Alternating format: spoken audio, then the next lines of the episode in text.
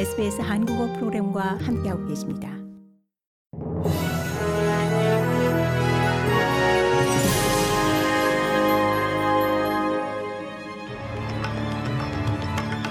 (2023년 3월 8일) 수요일 오전에 SBS 한국어 간추린 주요 뉴스입니다. 앤소니 알바니지 연당 총리가 총리가 된 이래 처음으로 인도를 방문해 기후변화, 교역, 안보, 신재생 에너지 등과 관련해 회담을 가집니다. 알바니지 총리는 통상부 장관과 자원부 장관과 함께 광산, 에너지, 항공, 교육 및 금융 부문의 비즈니스 대표단을 이끌고 오늘 오후 인도에 도착합니다.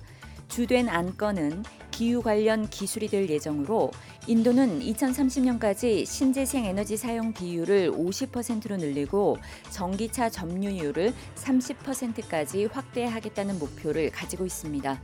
알바니지 총리는 호주 사업체들과 연구원들이 인도의 탄소 배출 감축 노력에 핵심 역할을 할 수 있을 것으로 기대하고 있습니다.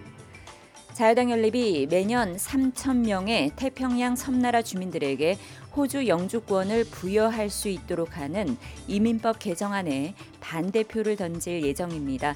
성공적인 영주권 지원자가 되기 위해선 이 공식적인 일자리를 제한받아야 하고 언어, 건강, 성격 검사를 통과해야 합니다. 대상자는 18세에서 45세 사이로 제한됩니다. 단태한 예비 이민장관은 호주 이민 제도는 이민자들이 호주 경제 기여에 중점을 두도록 해야 한다고 강조했습니다. 하지만 정부는 새로운 방안이 영내 호주의 외교 관계를 강화하고 영주권에 대한 공정한 접근을 제공할 수 있을 것이라고 반박했습니다. 제롬 파월 미국 연준 의장이 최종 금리 수준이 이전 전망치보다 더 높을 가능성이 크다며 금리 상향을 언급했습니다. 그는 만약 이 전체적인 지표상 더 빠른 긴축이 필요하다는 것을 보여주면 금리 인상의 속도를 높일 준비가 돼 있다고 말했습니다. 이번 발언은 한 번에 0.5%포인트 인상하는 빅스텝을 포함해 이 지속적인 고강도 긴축을 열어둔 것으로 해석됩니다. 현재 미국의 기준금리는 4.5%에서 4.75% 범위입니다. 오늘은 세계 여성의 날입니다.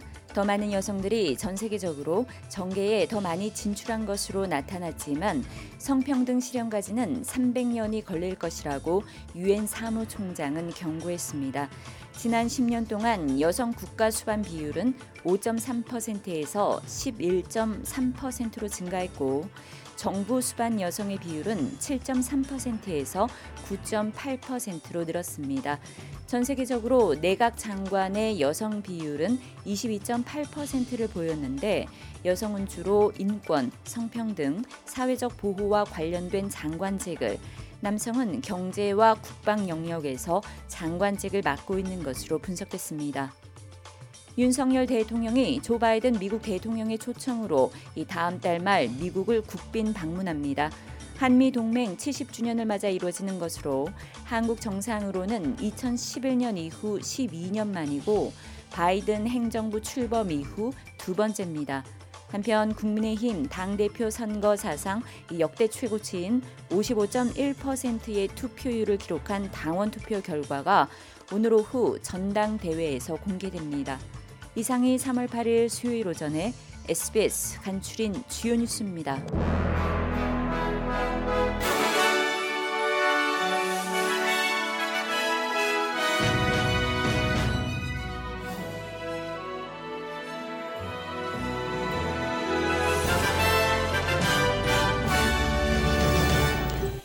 더 많은 이야기가 궁금하신가요?